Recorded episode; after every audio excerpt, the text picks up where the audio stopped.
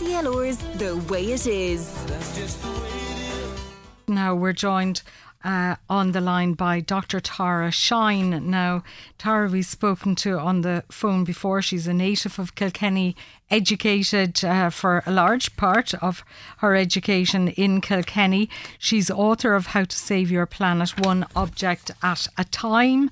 She's co CEO of uh, Change by Degrees. She's an advisor in climate and sustainability. She's a public speaker. She's a TV presenter. Um, and it's great to talk to you, Tara. Thanks so much because I know you're really busy. Well, you're always really busy, but uh, as always, great to talk to you. And this time we're talking to you about your t- participation in a new BBC series. Um, the first of, I think it's, is it eight, uh, taking place tomorrow night um, at eight o'clock on, on BBC. Hi Sue, how are you doing? Thanks for having me. Um, yeah, the first of initial two two parts come out uh, now, and then hopefully maybe the BBC will com- commission some more after that. And it's all around um, like the practical steps that need to be taken by governments and companies and people to uh, to really kind of try and halt the climate emergency. And so the first program looks at transport and has a real zoom in on electric cars and how much of the solution are they. And then the second program, which will be on the 1st of August, is about heating your homes and um, has a sharp focus on heat pumps, but looks at other options as well. So we're kind of looking at transport and residential heat um, in the two programs. Okay, so it's two rather than eight. Sorry, I was looking. Two, at... yeah, but no, I, you keep saying eight, then Sue, maybe they'll uh, commission them all the faster. I think I was looking at 8 p.m., which we need to get into people's minds um, as well. But they're the two things, aren't they? When I think about my life, I live out in the country.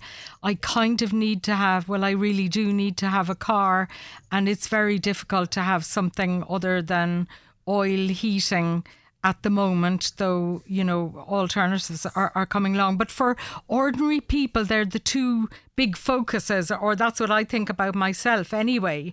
Um, yeah. and, and so you're talking um, about electric cars, and the title is What they really mean for you. What are what are you focusing on for your part of the first documentary then tomorrow night, Tara?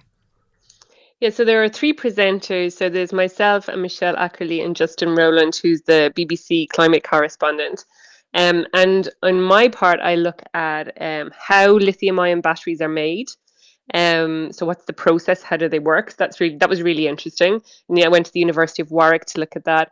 I also um, interviewed some specialists in the supply chain. So all those metals um, and mm. components that go into making these batteries, because there's lots of questions about that around how ethical are the supply chains and what about these precious metals have we got enough of them they're the primary cost of making an electric car more expensive than a petrol or diesel car so why is it so expensive and are we going to have enough of these materials to make the number of car batteries um, that we need to? So lots of lots of access to good kind of experts around what the future looks like um, there. And then justin and michelle are also looking at like chargers. Are there enough of them? Is there enough money going into the infrastructure? Justin also has some fun with some kind of uh, older cars that are then retrofitted to be electric. Um, and we look at some of the alternatives too. Like, you know, there are people say, you know, maybe it won't be EVs, will it be hydrogen cars? So I go for a drive in one of those and learn a bit more about that. Um, and then I also have some fun in a very fast old car, um, looking at a, another another alternative, which may be something for kind of the Formula One industry and maybe for aviation, which is synthetic fuel. So, um, petrol that's literally made out of water and air. Wow. Very good. Yeah. Um, so it covers all of that. So it's really like a, a, broad brush approach, but but looks very much at the trials and tribulations of people living in different contexts, urban and rural, and what it means for them uh, to own a, an EV. There are people on the program who had an EV and will never have one again. There's others who are complete converts. So um, you'll get all sides of the story. Because one thing we do know, um, I think it's the same here as in the UK, isn't it? That there'll be no um, petrol or diesel cars for sale after 2030? That's the aim that by uh, by 2030 we won't be selling any new petrol or diesel cars. Um, and uh, you know, I think that's a really important ambition. Um, and as you say, for some people like you, you have to have a car to to get to work, to get around if you live in a rural area. But for urban areas, we certainly don't want to be just replacing every car with another car or for two car families what alternatives can we think about so it's really ultimately we need more active transport more public transport um, like we need to rethink the way we we kind of design our daily life so that we're not so reliant on cars because just the whole production of cars in itself uses a hell of a lot of resources whether they're electric or petrol yeah, and a lot of people are getting very worried about the whole lithium mining issue as well. Do you go into that in this uh, yeah, documentary? Yeah, absolutely. So that's what yeah, that's one of the things I looked at. So, you know, where does the lithium come from? Uh, how's that affected by geopolitics? How's it affected by supply and demand? So, um, China, for example, decided early on, you know, we are going to be best in the world at these electric cars. We are going to be the center of production for lithium ion batteries. So, they are therefore the, the primary users uh, of lithium which you know last year for example uh, post covid there was a, a, shortage and the price of lithium went very high. It's gone back down again since. So we look at that and we look at the other components of the batteries um, some of which come from countries with, um, you know, very poor human rights records. Uh, what are the requirements then of companies to to actually procure ethical metals to put into the batteries, so that when we as the consumers are buying one of these cars, um, that we're assured that it's coming from uh, from a good place, you know. And that doesn't just apply to electric cars. I mean, these batteries are in the phone that I'm talking to you on.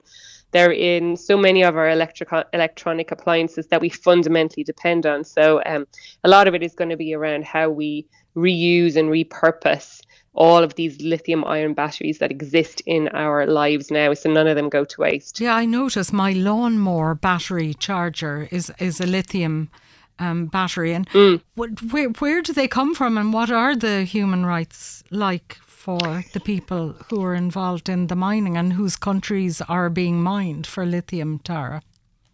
So it varies. It varies according to, to the metal um, and to where they're from. So you'll find out lots more of that if you tune in tune in tomorrow yeah. evening at 8 p.m. on BBC One. So we will answer all of those questions. For example, for example, cobalt, which is really important in um, in these batteries that we rely on, like I say, for our phones and, and electric cars and so many other things, your lawnmower. Uh, probably um, some vacuum cleaners, you know, keep on thinking. They're everywhere right now.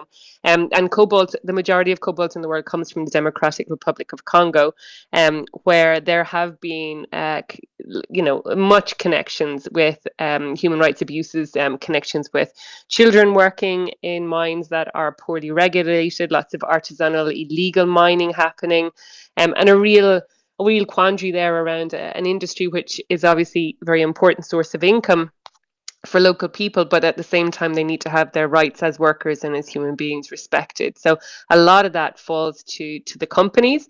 Um, to be diligent around their supply chains. And again, there's a lot of new regulation coming down the line in the European Union where companies have to disclose um, lots and lots about their supply chains, not just about the environmental footprint about their supply chains, but also what's the social impact of their supply chains. Um, and so we can we will be able to demand a lot more of our car manufacturers and others to be transparent with us about where all the components come from, how the end of life of those things is managed, how they're going to reuse or remanufacture everything, not waste anything. Um, you know, that's all on its way. Um, you've been doing this, you've been trying to educate us for quite a long time.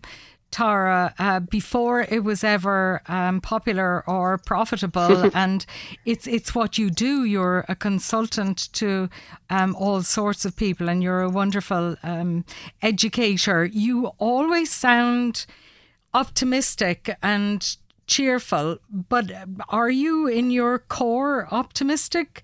You know, looking at the summer that people are having, particularly in mm. Europe, and the temperatures and the sea temperatures and so on. Do you manage to stay optimistic? Because you know more than most of us about all of this. Sue, I'm a frustrated optimist. So um, I just can't believe that we have so much evidence of what we're doing wrong, uh, so much evidence of the benefits of doing things differently, and we're still not doing it. So, you know, I, I, hoped it would never get to the point that we'd have to be really hard hit by the impacts of climate change to kind of wake up and do things differently. But clearly, that's where we are. And clearly, it's becoming more and more political, not less political, the whole issue. Um, so, you know, what I do every day in Change by Degrees is we work on building the awareness and the skills in businesses and organizations to be able to do things differently so that we can actually start to take action um, to solve to solve the problem. Um, but you know, I see, you know, there's just a there's a, there's a lack of leadership, a, a, lack of of these this awareness and these skills to actually break away from the business as usual and do things differently, and that makes me frustrated because it's so evidently in our faces right now that um, doing what we're doing now okay. is is wrecking wrecking things. Yeah. And and just a quick one: should we all be trying mm. to buy an electric car if we can afford it? No, you should be walking everywhere you can walk, cycling everywhere you can cycle, and getting on every bit of public transport you can find. And what and do if you I don't do have those things, car? argue for them your diesel car is well it's it's bad for your health more than anything your diesel car. So diesel car's biggest damage even you know even before you get to climate change is air pollution. So if you or anybody in your family has any kind of respiratory problems or if there's any asthma in your family then get rid of your diesel car. Okay and buy an electric one. No walk but i can't walk that far no, day. no, yeah. but you know, look at my my electric car is a 2015 electric car. It's an older one, which means that it was cheaper, but I compromise on the range. Mm-hmm. Um, you know, newer ones, yes, they are more expensive than a newer petrol their diesel car, but their resale value is really, really high at the moment. Is all it? electric yeah. cars. Yeah. Yeah, really high. So, okay. um, and then there's more and more means of paying for them imaginatively and spread out over years than they used to be in the past. So, so that helps. So, it would be very much. I mean, it very much depends on everybody's individual circumstance and the resources you have available, okay. and you know all of those things. Okay. But I would say number one message is if you could take one yeah. journey out of your out of your week where you drive the car somewhere within one to two kilometers and you switch that to your bike or your feet that is the most impactful You're making thing you a can difference. do. Okay. Listen, yeah. that's fantastic. It's always really interesting talking to you, and you will be part of that team um, on uh, that documentary. What cars, electric cars, what they really mean for you. That's on eight o'clock tomorrow evening on BBC One. And were you devastated by the All Ireland result very quickly, Tara? Being a Kilkenny? Oh, fan? look. I yeah, but I have a split household. My dad's from Limerick, my mum's from Kilkenny. Oh, so oh, um, yeah, that was that was a split household, all right. Very split okay. household. Yeah, yeah. Tara, thanks so much for joining us. Great to talk to you as okay. always. Thanks. Sue. Thank you. Bye bye. And you can find Tara and her website Change by uh, Degrees. Uh, but that show coming up on BBC tomorrow, Tuesday at 8 o'clock uh, about electric cars. KCLR's The Way It Is.